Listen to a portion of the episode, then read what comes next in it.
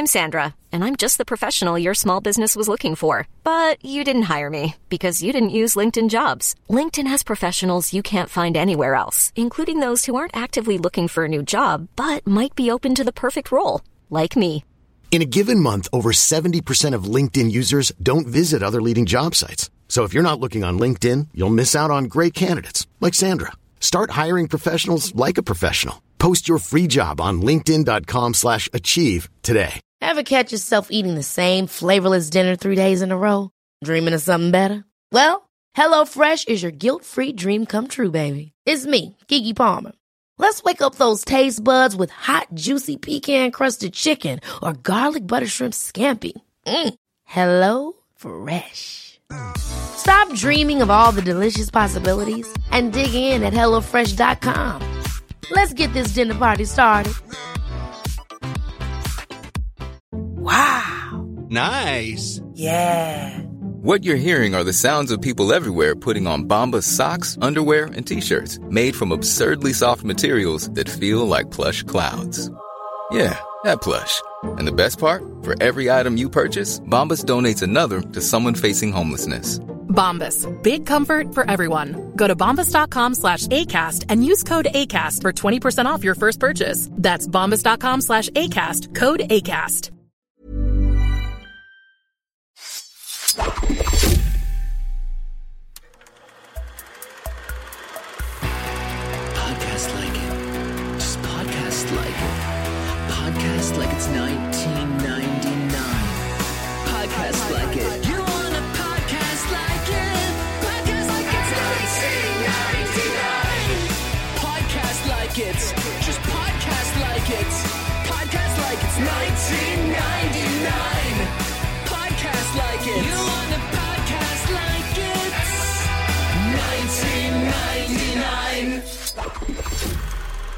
Welcome to Podcast Like It's 1999. I'm your host, Phil Iscove. And with me today, I'm thrilled to say I have uh, Dana Schwartz is back to talk about Sex in the City, to talk about episode 204. They shoot single people, don't they? Uh, Dana is a TV writer on She Hulk and the creator of the podcast Noble Blood. But if you've listened to this podcast, you know that already because she's the best and you're listening to all of her stuff. Aw. So, um, how did Sex and the City come into your life? When did you start watching it, and how do you feel about it today? I love Sex and the City. I, I I fully acknowledge that it's silly and ridiculous and like problematic at moments. I grew up watching it on reruns on E when I was in high school, I think. So I never even saw like the sex versions until much later. You yeah, know, they 'cause really butcher it on E. That's they for sure. they really do. They cut out all like the boobs and all the sex. Uh, but so I would watch it all the. It was always on. It was just like always on. And because I remember when I was younger than high school, I remember seeing it in like a, a video rental store and being really scandalized by it that like sex was in the name. Uh, but then I do, and I was like, oh my god, I can't believe. And then I would watch it. I loved it on E. I thought it was so fun. And then you know, as an adult with HBO, at various points, I would uh, go on like a binge and just. I already did a sex full Sex in the City binge at some point in quarantine. Uh, dipping in front of my screen at the moment is my cat Beetlejuice. He's the best. He uh, gets Um, very jealous when I'm doing a podcast. I have definitely binged this show on on numerous occasions, and I'm kind of amazed. I guess maybe I don't have a lot of half hours that I binge. If I'm being honest, it's Yeah. probably like Parks and Rec and this. If I'm being honest, uh, this show really just is very easy to binge. Like you can watch Oh. 20 of these in a row so easily. It's like cotton candy. It's just like it, you can compress it. It's so easy to binge. Yeah, it really is. Um, so did you? I, I mean, well, obviously we're gonna we're gonna talk about this specific episode, and we'll talk about sort of season two and the and the early seasons a little bit. But I kind of wanted to get your thoughts on the show, sort of as a whole, and and how you felt about how they resolved the show, and perhaps how the movies, what the movies did. Um, but uh, you know, our first episode, um, we had Emily Nussbaum on from the New Yorker to talk about Love um, her. I'm such a fan. and she's the best. And and I'm assuming you read her article about Sex and City from Yeah. back in 2013.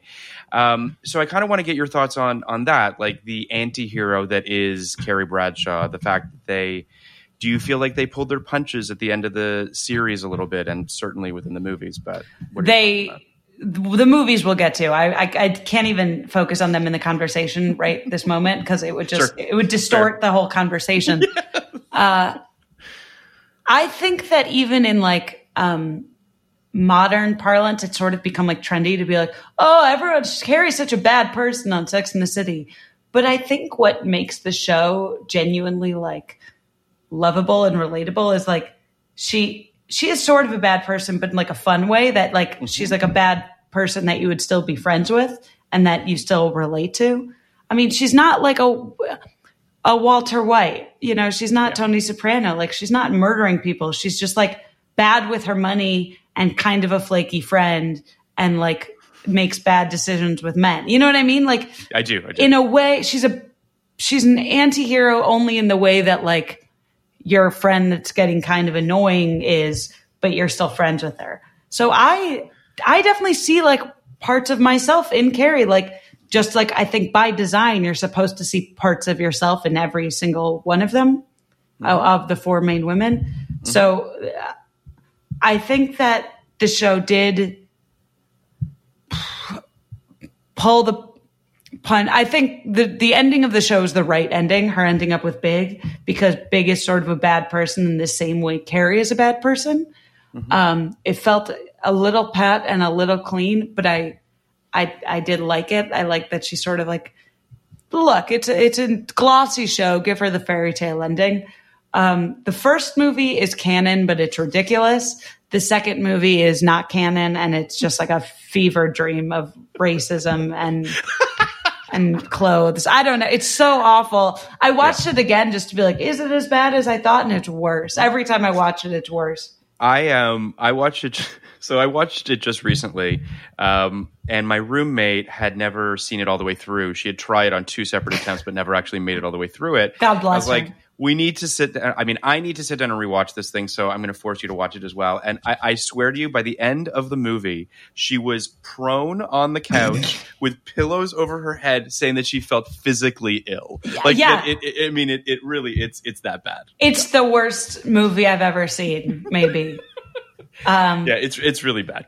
The, the, Oh, can I say one more thing? Please, about- please, please, yeah. I think a little bit Sex in the City became a victim of its own success. A thing Mm-hmm. that I like about Sex in the City is their clothes, which are very like wish fulfillmenty, are still specific to the characters. Like Mm-hmm. Miranda's not super fashionable, and Carrie wears designer clothes, but it's clear that she loves designer clothes and spends all of her money on them to the point where she's broke.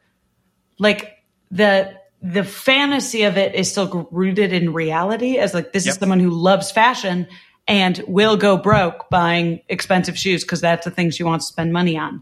Where by the movie they're all just wearing haute couture to the point where it's like it's not grounded in any reality in the same way as like an emily in paris where it's like she's just like wearing chanel in a way that doesn't feel real or authentic in any universe so that's Yeah. the thing I like about the Sex in the City, because it's often criticized for being glossy and, and wish fulfillmenty, but I do like that they Carrie is like broke, and that's a plot point multiple times in the series because she's like, I spend seven hundred dollars on shoes. I, I mean, there's a couple things um, I want to sort of jump on that you were that you were saying, or piggyback on. More importantly, the the the first thing is, you know, she isn't Tony Soprano, she isn't Walter White, but I I, I would argue that there is a rom com version of them that she sort of is, which is that she's grounded and that she does things that are not evil obviously but are selfish and and does things that can be hurtful whether or not she is completely cognizant of that She, I fully agree. I think she's an incredibly selfish person, but in a way that I kind of find endearing a little bit. No, hundred percent. I, Yeah. I I I love that about her. Like I I I like that about her. I like that she's flawed. I like that She's that not a she Mary Sue. mistakes. Exactly. She like Yes. makes shitty decisions about men and about women and like Yes. like the point like and I do like that sometimes Carrie acknowledges that she fucked up. Mm-hmm. Um I don't know what episode this is, but later on in the series she'll ask Charlotte for her engagement ring to buy her house, which is a fucked up thing to do. And Insane. and Charlotte rightfully is like, no. You know, it's like that tension. I think the show really uh, intelligently takes like a real issue and it's something with real tension and like plays it out without Carrie being the the Mary Sue good guy. It's like, I, I yeah, Charlotte is not in the wrong. I totally agree. I, I, you know, there's another moment that I think also highlights what you're talking about on a on a much lower stakes situation. But there's an episode, I believe it's also in season four, I believe, where uh, Miranda throws her neck out and Oh, uh, yeah. and and uh, and Aidan has to go and help her, and she's naked and blah blah blah. And Carrie goes over to her house, to her apartment, with bagels, and to sort of talk about her own problems, not to talk about Miranda's problems. Yeah. And I've I've cited this in writers' rooms before, like the bullshit bagels that Miranda calls her out on. It says like these aren't fucking real bagels. Like they're not even the good bagels, and you didn't bring cream cheese. Like you're you're this is clearly just you're looking to talk about yourself and not talk about me. And I think that that's a really that to me is emblematic of Carrie in every way. It's perfect. And I- it's, I also love that Miranda calls her out on it. Yes. I think people sometimes think like saying Carrie is problematic or a bad friend is like their own little clever take, but it's something in the show Yeah. that's acknowledged in the universe. I think uh, the reason that Sex and the City resonated with so many young women and and people and has sort of stood the test of time is that those friendships feel real and lived in in that way. It's like people actively fuck up and then have to make amends and deal with it. Like people are bad people sometimes. I, I absolutely, and I, I think that you know, in, in watching the films the other day, I, I posited this on on Twitter, and I got a whole bunch of responses, which was interesting. But you know, I, I think that some shows just need to be shows, and that they don't shouldn't be movies. And you know, I, think that this show works so well in twenty five to what twenty seven minute chunks. I want to go on these short adventures that with these characters, and and they grow and they learn over time. But to sort of see them in these small pieces. I think is more illuminating than giving me a two and a half hour. Both these movies are two and a half hours long, which is just too fucking much. They're overproduced. You know, part of the thing that I love about the show is, and I know that people talk that it was glossy, but it also felt intimate. It felt relatively small in terms of the universe that they existed in. And the movie, the scope of it, the size of it dwarfs the characters, and it just sucks. And it, it sort of mythologizes them to a point that they don't feel like real people anymore. Like they make their friendship seem like this like universal power that it's like, oh, the four of them, they are just a an icon. You know, it's it's, it's a victim of its own press, sort of. Yes. Where in the show they fucked up. You know, there was weirdness where it's like, yeah, Car- Charlotte and Sam- Samantha like weren't really friends on their own, and I think that's something the show people also love pointing that out. Like, oh, Charlotte and and Samantha wouldn't be friends, and it's like the show does talk about that. Like, it's awkward when it's just the two of them, and like that's funny and weird. And then I think the movies um, are just like cardboard cutouts of the character. The movie is sort of like what if they made a movie of a Sex in the City in the minds of a New York City Sex in the City tour. You know, it's like It's like a theme park ride Yeah. version of Sex and the City. Yeah. yeah. So that's my but the first one, the plot is canon. I accept that. I reluctantly I'm like, all right, I guess. You got it. You got to be like, all right, Charlotte had a baby. Yeah. You- uh, Carrie uh, eloped with Big after he left her at the altar. What, whatever. I, I It's, it's not good. It's not Can we admit good. it's not good? Okay. fully admit, but I reluctantly accept it. I think that you know what bumped me a little bit uh, to, to to rewind just a little bit to, to to Emily's article about them pulling punches at the end of the series. Yeah. I think that you know I think that each of the characters uh, gets an appropriate ending. I think that you know Miranda and Steve end on on the best way that they can, and Charlotte gets to adopt a child, and Samantha gets through cancer and finds her orgasm again, and all of that. Like I get that Yeah.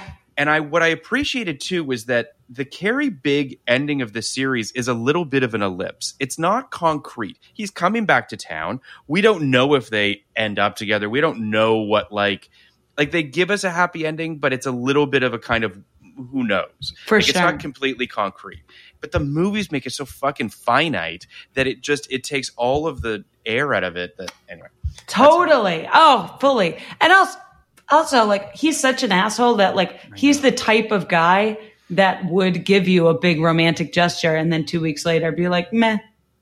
yeah. Anyway, I kind I if look if it was if it was my choice, Yes. I would have had her return to New York with no one and start. I don't think she needed a partner. My version of it, mm-hmm. as Dana Schwartz, would have you know had her come back to New York alone and been like, mm-hmm. I'm happy to be on my own. I've learned how to be on my own without a partner, and I don't need that. That would have been great. I I had a, a ex boyfriend who we would always joke. He joked he hated that scene. Is it? It's either part un or part deux, where uh, Petra, the Russian, slaps her but doesn't slap her. They really have their cake and eat it too with that like fake non-slap slap. Like he accidentally slaps her. yeah, yeah, yeah. I just I rewatched um I watched for the first time the 1940s uh 1940 uh Hitchcock Rebecca. And spoiler alert to anyone who hasn't seen or read Rebecca, which has been out for 100 years. Um in the book, the hus- Maxim had killed Rebecca in a fit of rage, but because of like the Hollywood standards at the time, he wasn't allowed to do that. So it's like he he got mad and then blacked out, and she tripped and fell and hit her head which is sort of the Petrovsky slap, where it's like he didn't, he did it. It's an accident. They they really that's- have their cake and eat it too. They, well, I mean, they have their cake and eat it too in the movie too, where it's like he leaves her at the fucking altar, but then like he doesn't leave her at the altar, oh and then my he goes god! back. I'm "What are you sorry. I'm sorry. He comes back and she's like, Oh, I hate it. I hate it's it. ridiculous. It's ridiculous. It's it. I I know what you're saying, which is that they. It's like they don't. They lack the conviction and the courage to go to the place that they need to go to say what they want to say. Yeah. So they kind of like dip their toe in the water and then like run away scared. It's a little unfortunate. They needed a reason for her to leave him, a good enough reason. Mm-hmm. It's like she, they both had to be, he had to be a good enough person that she would uproot her entire life for him, but mm-hmm. also then that she would leave him. And they couldn't figure that out. The same way, I'm so sorry, I'm talking so much. Please, I love no. Sex in the Are City. you kidding? We should talk about it forever. Let's go. the same way that Berger they make really good Yes. and then re- and then i think they really quickly are like oh shit we have to back this and in like two episodes he becomes awful Yeah, it's yeah. Berger's a, a tricky one because it also felt a little bit like, and this happens a fair amount on the show, I guess, to some degree, and this happens in TV in general, right? Which is you have character arcs for a certain amount of time, and you know what your end point is, and then before you know it, you're like, we got to tear off the band aid. Yeah. He just gives her a fucking post-it note, and, and that's that. You're just like, okay. So it's it, it works because the post-it note episode I think is actually really funny. great And it, episode and it totally works, but it is like, what human being would do that? it's so much shittier than the version of Berger Yes. we had met up until that point hundred percent, hundred percent. Um, but it's yeah. I mean, I think that I, I talked with Emily a little bit about this uh, as well, which is you know the top of this season is Samantha dating James, who is this guy with a little penis, and it goes on for like three episodes, and you're just like, this is a one episode thing. Why did you drag this out to three episodes? yeah Um, I, I think what's interesting, and it's why I'm, I'm actually excited, and I've been enjoying talking about season two so far, is that it does feel like the turning point of the series. You're really starting to see the series find its voice, find its, you know, it drops some of this talking to the camera bullshit. oh, Um, the, the talking heads oh, it's awful, awful. it's Um, so silly but it's it's it starts to sort of figure itself out and the characters really start to become a lot more clearly defined i feel like samantha in the early seasons or at least season one and the top of season two you start to sense that she's not as edgy she's still kind of like weirdly like wanting to like have relationships yeah. which they kind of get away from and then they obviously get back into it deeper in, in the series. But like it's it's just i think it's an interesting inflection point in the series. And i think this episode in particular um, feels like a really good kind of um, it's one of the best of season two i think. But i'll give a synopsis real quick which is single and fabulous carrie gets a horrible photo taken for the cover story of new york magazine single and fabulous question mark Miranda fakes orgasms with her ex slash current boyfriend. Charlotte starts dating her handyman, and Samantha dates a club owner who calls them a we right away. They shoot single people, don't they? Aired on June 27th, 1999. It was written by Michael Patrick King and directed by John David Coles. Vulture put it at number 12 of 96 episodes, saying Carrie agrees to a photo shoot for a New York Magazine cover. She believes to be headline single and fabulous. Instead, her test shot, cigarette dangling, makeup free, face glaring, ends up on the cover under the headline "Single and Fabulous?" Question mark.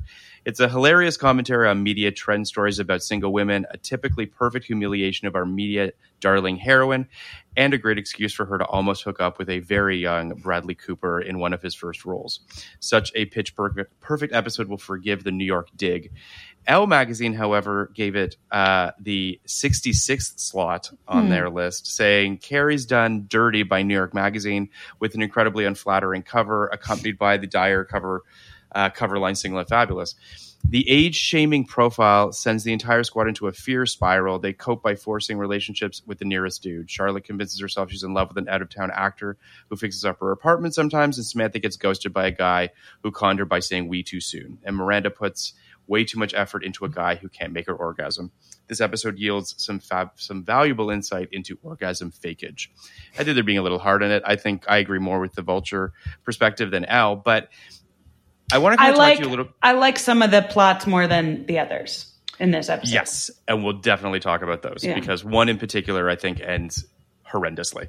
Um, I want to talk a little bit about the theme of the episode real quick, which is it's essentially is it okay to be alone which is sort of the theme of the series right Yeah. which is this the push and pull of can we find happiness within ourselves or do we need you know in our friends or do we need someone to complete us um, which i would argue the show doesn't really successfully stick the landing on that notion No. um, but I wanted to, and, and this idea of like fake relationships and whether or not we're in relationships we should be in, all that. Can But I- What are your thoughts on that? I think the episode of this show that does that the most successfully and that Carrie, I think, with conviction sticks with it is there's a baby shower and someone Mm-hmm. steals her shoes and she registers for do you know what I'm talking about? I do, I do. Yeah. And and the mom is like, it's whatever, they're shoes. And she's like, no, this is my priority at my life. And then she registers for one thing and she registers for shoes and the friend doesn't. And I think that is an episode that in a really funny way successfully conveys like your life can exist with your own priorities without a relationship and family. Um, this one, I love the New York uh, magazine shoot. I think, like as Vulture said, like it's a perfect distillation of so much. Um, but I don't think the subplots quite for me work together to land that message as powerfully as this show has and could. I agree. I, I I absolutely agree. I think that it's it has. I mean, and, and this is uh, this is sort of the push and pull of the show until ultimately Darren Star leaves the show. And this is not me shitting on Darren Star, but I do think I'll shit on Darren my- Star. Okay. I saw on Emily, in Paris. as did I. Um, I, I guess my point is they they they were the intentions were different. They wanted to make different shows, and that's not necessarily a bad thing. And I think that Darren Star saw the show a certain way, and I don't I don't particularly dislike his version of it, but I think that Michael Patrick King wants to go deeper with the show, wants it to be a deeper commentary on things, and Darren Star wanted to make a sitcom, you know, an, Yeah. an edgier sitcom, and that's fine. Um, and I think that this episode being written by Michael Patrick King has it the push and pull of it. Your Mm-hmm. point is Carrie's storyline is great Yeah. because it's saying all the stuff that Michael Patrick King wants to say. I also think the fake orgasm thing is something we should unpack as well. I think that works. I really love well. it. I that's that's like the brilliance of Sex in the City, right? Is that it was the first show to like talk about these things that felt so taboo and secret. And it's like, yeah, faking orgasms is a real thing. It's a real thing that men do not want to think is a real Yeah. but all women know about it and talk about it and think about I- it. I don't. Unfortunately. Sorry. I mean, no, don't apologize. I mean, I think that this is this is what's great about this show. Yeah. And there's a scene in season one which I rewatched, which was in my my opinion, and I guess Emily Nussbaum agreed with me as well, is sort of the moment that the show kind of planted a flag and said, "This is the type of stuff we're going to do," which is the four of them in the back of a cab and Charlotte talking about anal sex for the first time. I love and it. And all of their seeing, all of their different perspectives on anal sex. It's funny. It's it's bold, and it's female empowerment. It's everything that that the show can be and is most of the time. I think the fake orgasm thing is another example of that. I totally agree. It's like this is the one show that will say the thing that women secretly talk about with their friends, mm-hmm. and television has been sort of too shut off to actually acknowledge. Yeah. Well, I will say though, with all the, with the character details, Samantha's storyline in this one, it feels like season six Samantha. If a guy said "we" right away, would have panicked, and that would have been the storyline. She would have been like, "The sex is great, but he says we," and that would have been the panic of the storyline. Mm-hmm. Where her getting seduced by this, as you already observed, uh, they're still ironing out character details, and and Samantha's in particular. Yeah it, it just it feels it feels so out of character that that she would fall for a guy this quickly that she would care about this guy as much as she that does she would Like, go on a dinner date with a guy that of sh- it, that yeah. she would go out to the Hamptons with him that she like is that's a love bombing is like a real thing that guys do and like i don't i that- don't know what that is it's like immediately being like oh my god you're amazing let's get married let's do this oh, like okay. like not let's get married but like bombarding you with affection right Mm-hmm.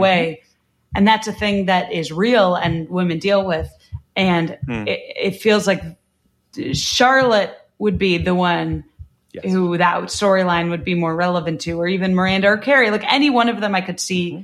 wrestling, and it, it didn't feel like a a Samantha storyline. Yeah, it's it's funny you say that because as you were saying it, I, I you could flip Charlotte and Samantha's storylines and they would actually feel more appropriate in a weird way. Yeah, where she was like, where Samantha would be like willing to pretend to have a relationship with the handyman so he doesn't Yes. leave. Yeah. Yes, it's it's weird um, because there's an ideal an idealism and this sort of naivete to Samantha in the storyline that feels completely out of character. Um, but I'm just going to walk through this, Yes, uh, sorry. this episode real quick. No, no, no, no. Uh, so Carrie and, and and Miranda, Samantha and Charlotte all go. They're all single at the top of this episode, uh, and they all go dancing. Samantha's hit on by this club owner William, and Carrie the next day is being interviewed for New York Magazine, as we've mentioned, for this single and fabulous. Uh, Stanford's boyfriend set it up for her. Um, you immediately, I don't know about you, but I immediately was like, I've watched too much television, and so have you. Yeah. But I'm just like, don't drink your face off the night before a photo shoot. And like, it's just like, what are you doing? And then she goes home at dawn. She passes out. She's late for the photo. shoot. All these things are a little bit of a contrivance to get us where we need to go, but it is what it is. It works. Uh, what I it works. To to interject, what I do please. like is there are details about the show that feel so much more specific and real and grounded than anything Darren Star has ever done since. Um, but the fact that like she is part of this photo spread because her friend is like dating a guy is totally how these things happen. That's sure. like exactly like any story I've ever done. It's been I feel like through like a random connection. It it's so specific where it's like Emily in Paris they wouldn't bother. She has no, friends. She has no life outside uh, before or after the moment the camera's on her. You know, well, what I mean? even just I couldn't agree with you more, and, and I would also and I, I, Emily in Paris is the perfect comparison point for this series for a bunch of reasons, but in specific to this episode, just just think about how they let's be real mishandle social media on Emily in Paris and perfectly nail this New York Magazine media thing nail you it.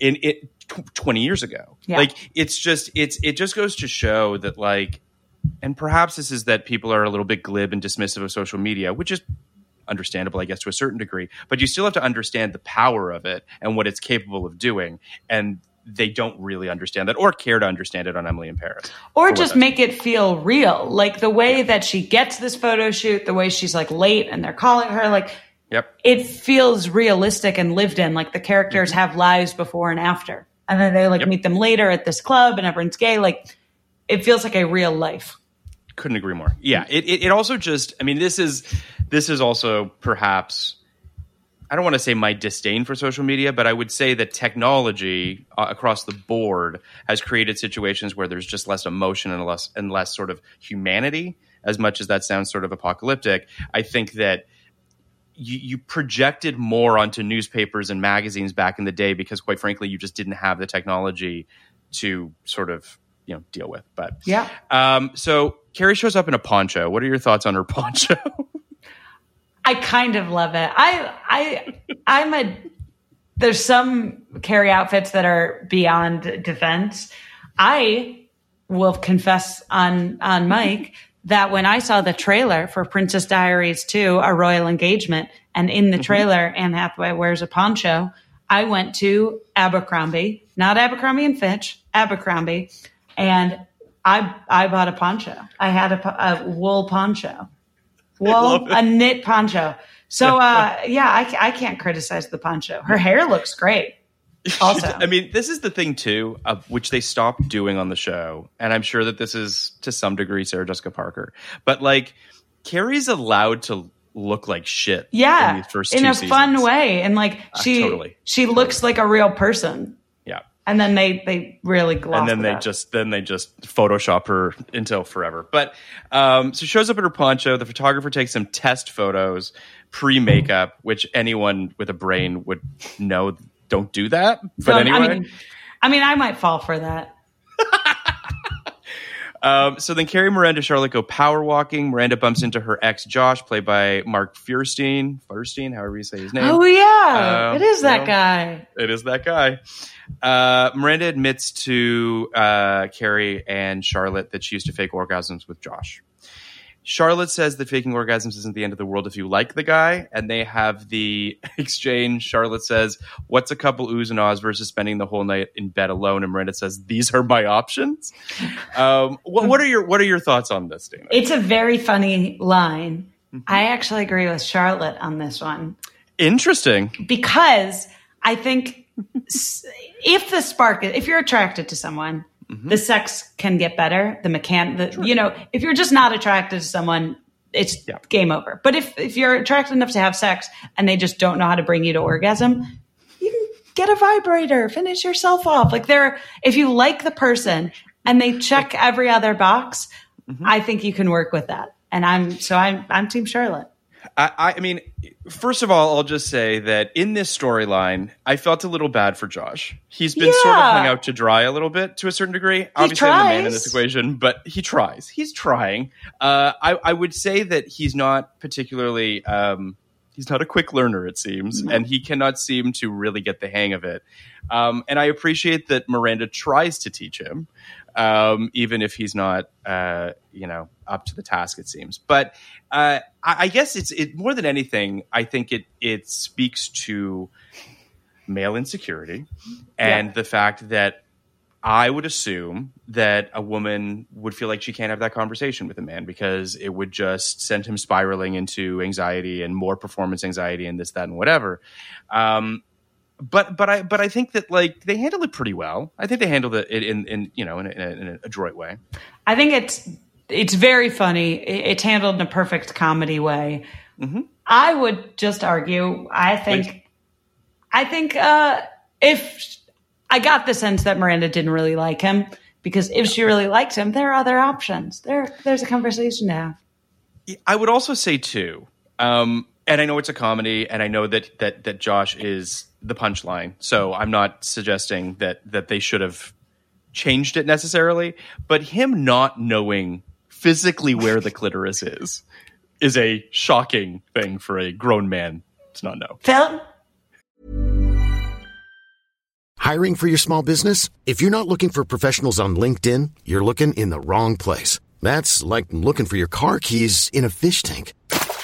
LinkedIn helps you hire professionals you can't find anywhere else, even those who aren't actively searching for a new job but might be open to the perfect role. In a given month, over 70% of LinkedIn users don't even visit other leading job sites. So start looking in the right place. With LinkedIn, you can hire professionals like a professional. Post your free job on linkedin.com slash achieve today. Wow. Nice. Yeah. What you're hearing are the sounds of people everywhere putting on Bombas socks, underwear, and t-shirts made from absurdly soft materials that feel like plush clouds. Yeah, that plush. And the best part? For every item you purchase, Bombas donates another to someone facing homelessness. Bombas. Big comfort for everyone. Go to bombas.com slash ACAST and use code ACAST for 20% off your first purchase. That's bombas.com slash ACAST. Code ACAST. You'd be surprised. Oh boy. All right. All right. I mean, okay. It just seems that seems crazy to me. Nope. this is also pre-internet, right? Yeah. I think what we're hitting on here. I'm not surprised is- by that at all. Guys are dumb. And also before you could just like Google a thing. That it, Yeah. that does not strike me as as uh as too far. No, no, no. I, I don't. I, I just to be clear, it's crazy to me that there are men that don't know these things, especially in 2020. Um, but it speaks to perhaps a more glaring issue for men, which is um, a lack of curiosity and a lack of caring Yep. those are problems if you're you know if and I, again i'm probably not telling you anything you don't already know um, but you know if, if a man is not interested in such things you got problems I think the reason to me that this still feels like an early episode, um, and I think later in the show, not to project, but I think later in the show No, no. they probably would have handled this. I like that sometimes when a guy is a punchline, it ends up being twisted and it was sort of her fault. Like I think that they would need to drive home a little more that because Miranda faked it, she reinforced that he thought they do, they make this clear. Like because she faked it, it reinforced to him that he knew what he was doing and he was great at it. So he didn't feel like he needed to learn, which I think would have been um, a point that they that would have been more of the the end game in the, of a later season. But Mm-hmm. Early, early on, they sort of make it that it's all these guys who are kind of jokes. yeah which which i completely get i think that the show is is is very sitcom ultimately for the majority of the first two seasons Yeah. um, you know, you, you you start to get some deeper relationships with. Uh, I mean, Steve shows up mid season two, and that obviously becomes a, a real thing for Miranda. Um, you know, and, and and I think that obviously Carrie and Big, but for the most part, you know, they want the guys to be punchlines that they can wrap up in an episode. Like that, that's kind of what they're doing, and that makes Yeah. complete sense. Um, so at this point, uh, Carrie sees the New York Magazine cover at the newsstand. I mean, the cover is tremendous. It, she she looks Perfect. so horrendous. Um, I love it. Uh, they all meet at the coffee shop. Carrie says, "I would never have signed up for a magazine for an article that said single and fabulous question mark. That the question mark is hostile. I think is amazing. A genius line. It's fantastic. Uh, so they end their conversation about the magazine cover, and all of the women are now questioning the fact as to whether or not they are single and fabulous. Yeah. So they all basically jump into into bad relationships. Miranda has sex with Josh again. Samantha goes dancing with William, and Charlotte considers dating this handyman named Tom, who has an opportunity to be in a Christian soap opera in Salt Lake City. Feels real. Sure, sure. Uh, I hate all the talking to the camera person on the street shit, but it's Okay, what would your what would your talking to the camera one sentence be? You're like, man. hey, hey, Phil, do you believe you can be single and fabulous? Well, I mean, I don't know about that question, but it seemed What as though. what would the question of this episode be? well, the question of this episode is people that are faking it to stay in, like, Oh, saying lies to their bad relationships. So then Miranda goes over to Carrie's, uh, and they're talking about Josh and the faking the orgasm. Miranda has a great line where she says, "What's the big mystery? It's my clitoris, not the Sphinx," which I think is is funny. Funny. It's funny. Uh, William tells Samantha about all the places they're going to go, does a whole we thing. Um, and then Miranda refuses to fake it for Josh and tells him that she's faked it in the past. And this is when he sort of has this moment where he's like, I'm a doctor. I should know this. And she's like, You're an ophthalmologist. You're an eye doctor. Very Uh, funny. And then he literally is, he, it's so ridiculous. He puts on his glasses to be like, I mean business and I'm going to learn about the clitoris. Like, it's ridiculous. It's funny. I It is, like. It's very funny. Um, Tom decides to stay in New York with Charlotte and not move to Salt Lake City for this acting job, and Samantha gets stood up by William. This is the scene that I want to talk to you about Oh, it's insane. the busboy scene. Insane. I mean, a little racist Yeah. and also It's- not Samantha at all. Yes. It's Yes. wild. Yeah, it's just so so for for our listeners' sake, essentially what happens is Samantha gets stood up by William, and a and a busboy walks Samantha out because she's on the verge of tears to make sure that she's okay. There is a voiceover where Carrie says the words, "Samantha let the Pakistani bus boy kiss her." No. Don't do that. How did she And know? then- he, how did how did Carrie know he was Pakistani? I'm assuming that Samantha told her, but that's that's whatever. That- well, that's part of what I'm taking umbrage with. Yeah, no, I 100%. What I don't like imagining is so Carrie's voiceover is her articles, Yeah. right? So she's so she has been relayed these stories by her friends that she is thus writing these articles about. So I don't like imagining what Samantha's telling her about this Pakistani goes, busboy. and then I kiss. I let the Pakistani busboy kiss me. I hate it. I hate it so much. I hate it so much. I also hate the fact that you know they cast this not I mean not unattractive but not attractive person. This sort of like quote unquote lesser than like beneath Samantha. Yeah. He's also of a, of a certain culture. And then and then there's the it's better to be alone than to fake it. It's all offensive. Like it's all offensive. I, I, I get on some level that um, Uh-huh. later on, in, I'm trying to to find a kernel. Please, please. You'll see. Yeah. Later on in the show and in the movie, I think that Samantha sort of becomes a stereotype of like, I'll have sex with anything. so I will say I do sort of like one moment of her being like, I don't have to have sex with someone. Mm-hmm. This was not the way to do it. It is bad. I don't like it. It makes me uncomfortable. I don't like it.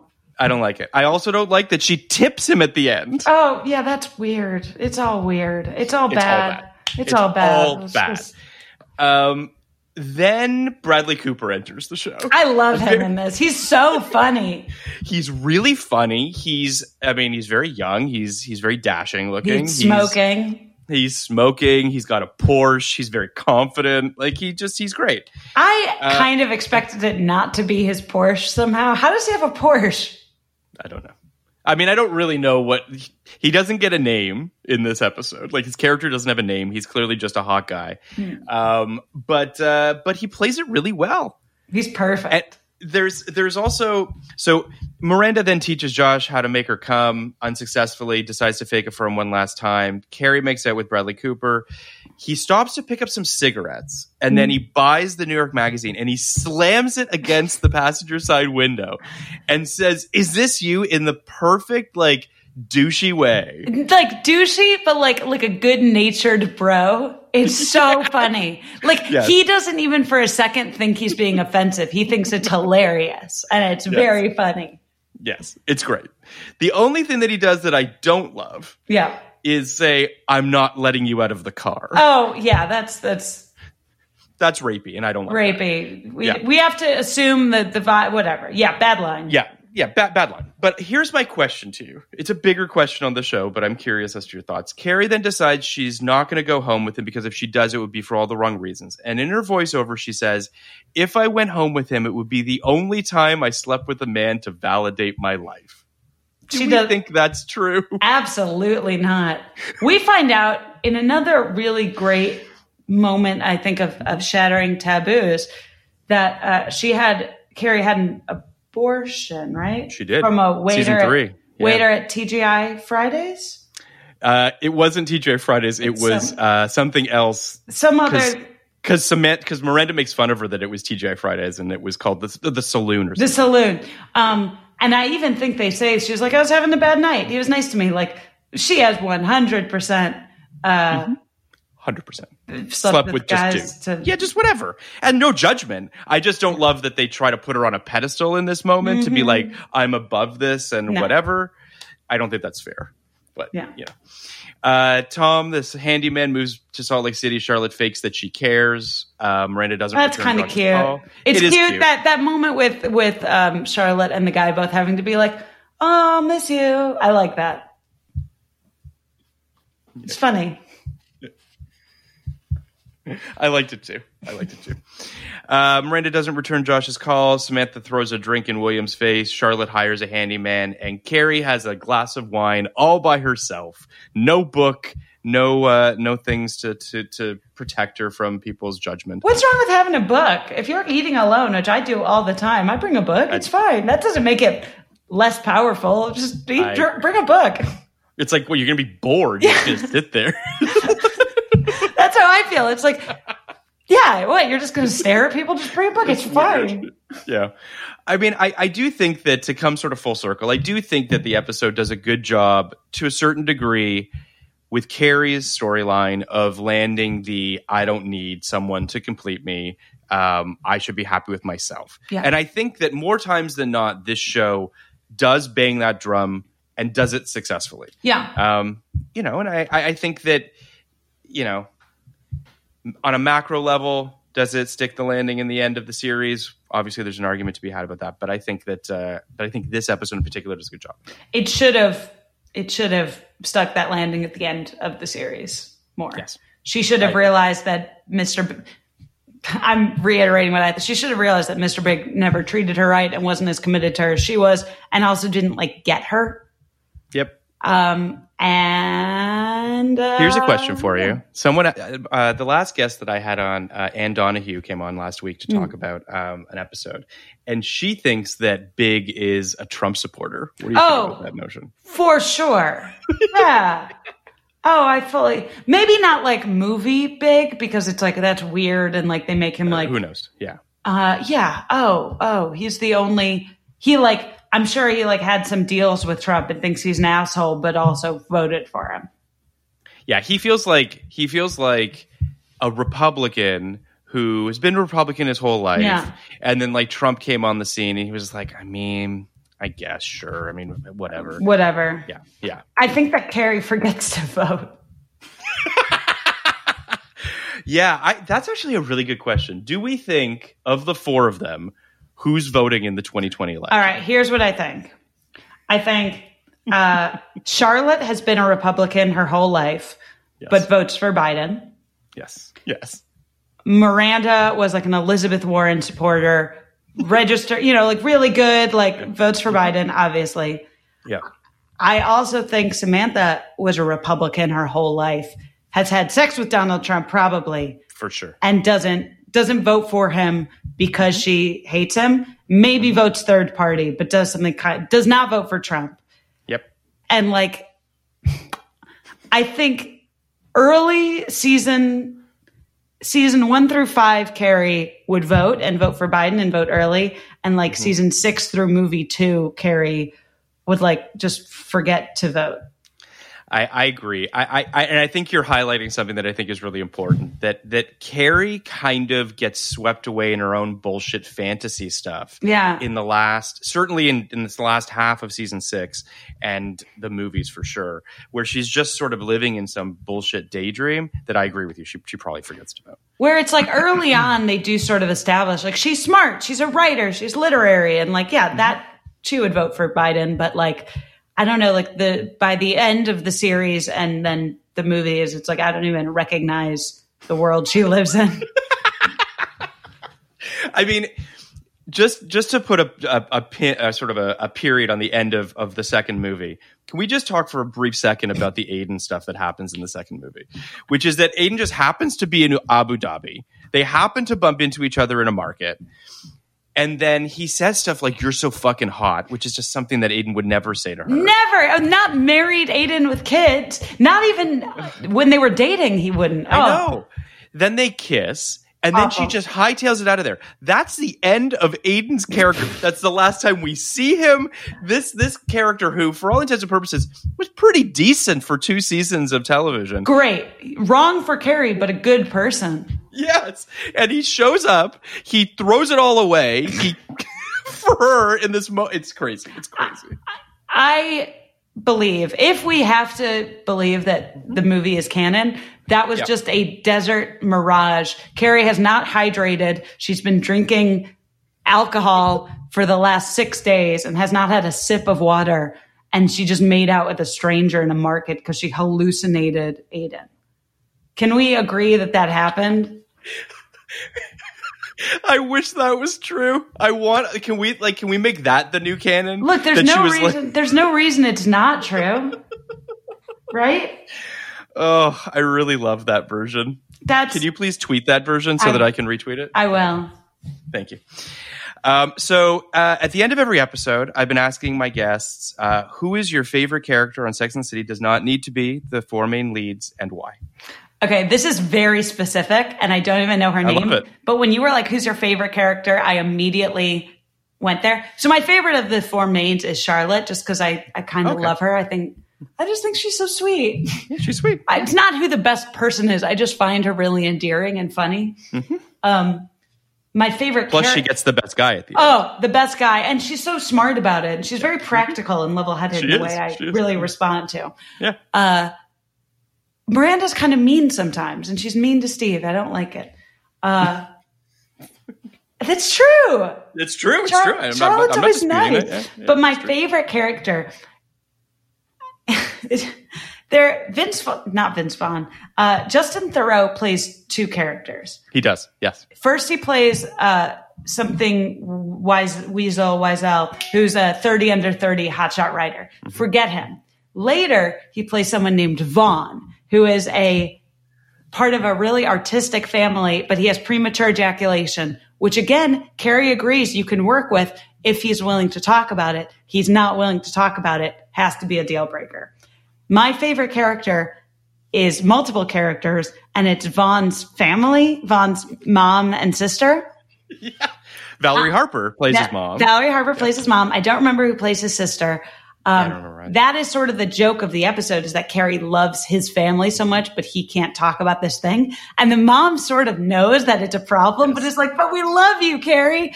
I love this Upper West Side artistic family. And these like two scenes that they're in, I would base my entire life on trying to like create a family and a vibe.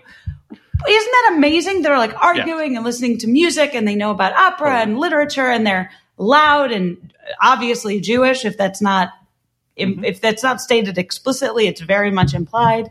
I love them. They're the best characters in the show. Well, I think it's safe to say that they would love you. Thank you. Thank you so much. I mean, they would. I mean, come on. But um, it is a tremendous episode. It is a season two episode, so I'm looking forward to talking about it at some point. Um, but yes, it they are great. I, I totally agree with you that.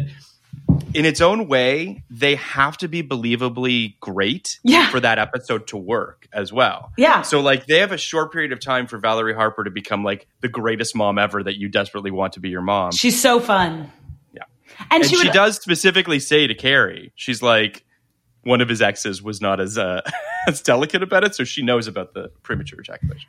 And I, she's just so fun that you would want her as a mother-in-law. Like not even as your mom, because like, I don't know, but like, I want to be her and I also want to be in that family. I want to be Yep. the sister. The sister's so funny, like roasting Vaughn and like, Yeah. oh, they're so fun. I want, and I wouldn't want a sitcom of them. They're in, it's perfect that they just pop in to be like the perfect Upper West Side, smart, literary Jewish family that I always dreamed I would be a part of and then disappear. Yeah. Speaking of dreams, uh, my dream is to get Justin Theroux to come on for that episode. We'll see if that happens, but that would be the that's the hope. I remember I've read like an interview because someone asked him like, so you just played two characters like one season apart, like not even. If they're very close. Um, and he's like, yeah, they just asked me and I came back. Yeah, I mean, I get it. It's early in his career too. Like he's you know, Is he gonna yeah. say no? Who cares? he's really funny in it too. He's Yeah. he's really he's really great. He's really good. Who's Um, your? well, I'm sure per- you have to. Everyone, you have to say this a lot, but I'm I'm just curious who your favorite character is. Oh boy, that's a. I mean, I think it might be Harry if I had to pick one. Um, I know that's kind of a cliche answer. I really love Harry. Um, I, I also have to say too that um, I, I mean, I do like Miranda. If I had to pick of the first of the four, she's probably the one that I feel is the most akin to my sense of humor at the very least. Yes. There's a very kind of dry, uh, which I do appreciate. Um, yeah, I mean, I guess on a smaller character level, um, you know, I didn't hate Berger, but I don't know if I I, like can really get on board with that. You know who I would actually say? I, I, I take back Berger. Um, David Duchovny. When David Duchovny shows up, He's great. I love he's him. great. I and I do And love pro mental health, pro good mental health. pro good mental health. Love David Duchovny. Yep. I do genuinely love Berger. I think he's so great, and and I also totally understand if you just published a book and it's too late to make any edits, and someone gives you like a note. I would be Yeah. like, Jesus, like I understand both sides of that fight so well. I'm like, Jesus Christ, that would suck. Um, Harry is the only good guy, the best guy they end up with.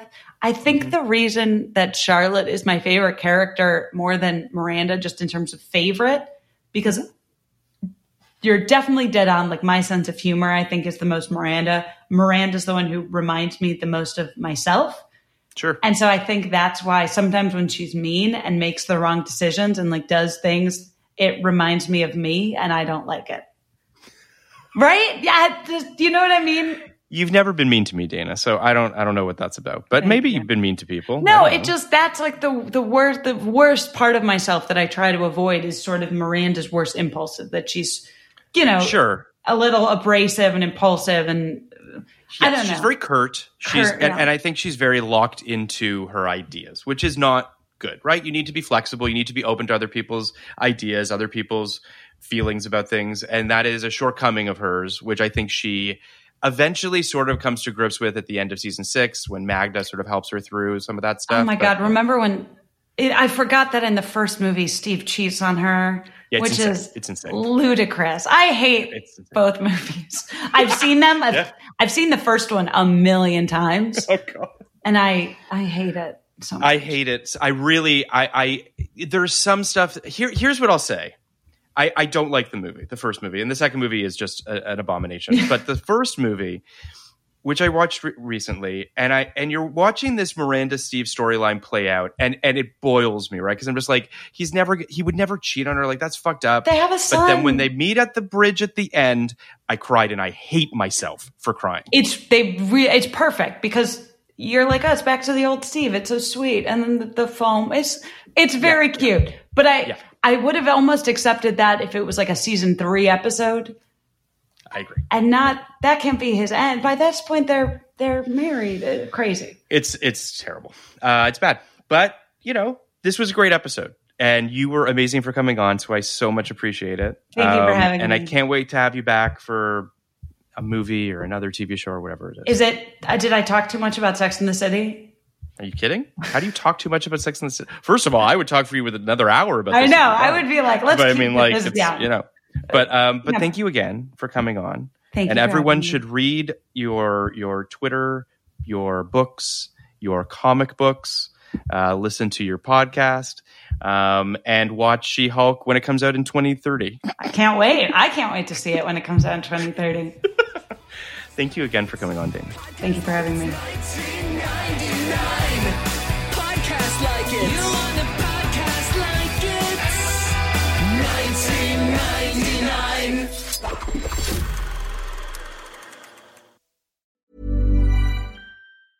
Even when we're on a budget, we still deserve nice things. Quince is a place to scoop up stunning high-end goods for 50 to 80% less than similar brands. They have buttery soft cashmere sweaters starting at $50, luxurious Italian leather bags, and so much more. Plus, Quince only works with factories that use safe, ethical, and responsible manufacturing. Get the high-end goods you'll love without the high price tag with Quince. Go to quince.com slash style for free shipping and 365-day returns. Ever catch yourself eating the same flavorless dinner three days in a row? Dreaming of something better? Well, HelloFresh is your guilt-free dream come true, baby. It's me, Keke Palmer. Let's wake up those taste buds with hot, juicy pecan crusted chicken or garlic butter shrimp scampi. Mm. Hello Fresh. Stop dreaming of all the delicious possibilities and dig in at HelloFresh.com. Let's get this dinner party started. Hey, it's Paige DeSorbo from Giggly Squad. High quality fashion without the price tag? Say hello to Quince. I'm snagging high end essentials like cozy cashmere sweaters, sleek leather jackets, fine jewelry, and so much more. With Quince being 50 to 80% less than similar brands. And they partner with factories that prioritize safe, ethical, and responsible manufacturing. I love that. Luxury quality within reach. Go to quince.com slash style to get free shipping and 365 day returns on your next order. Quince.com slash style.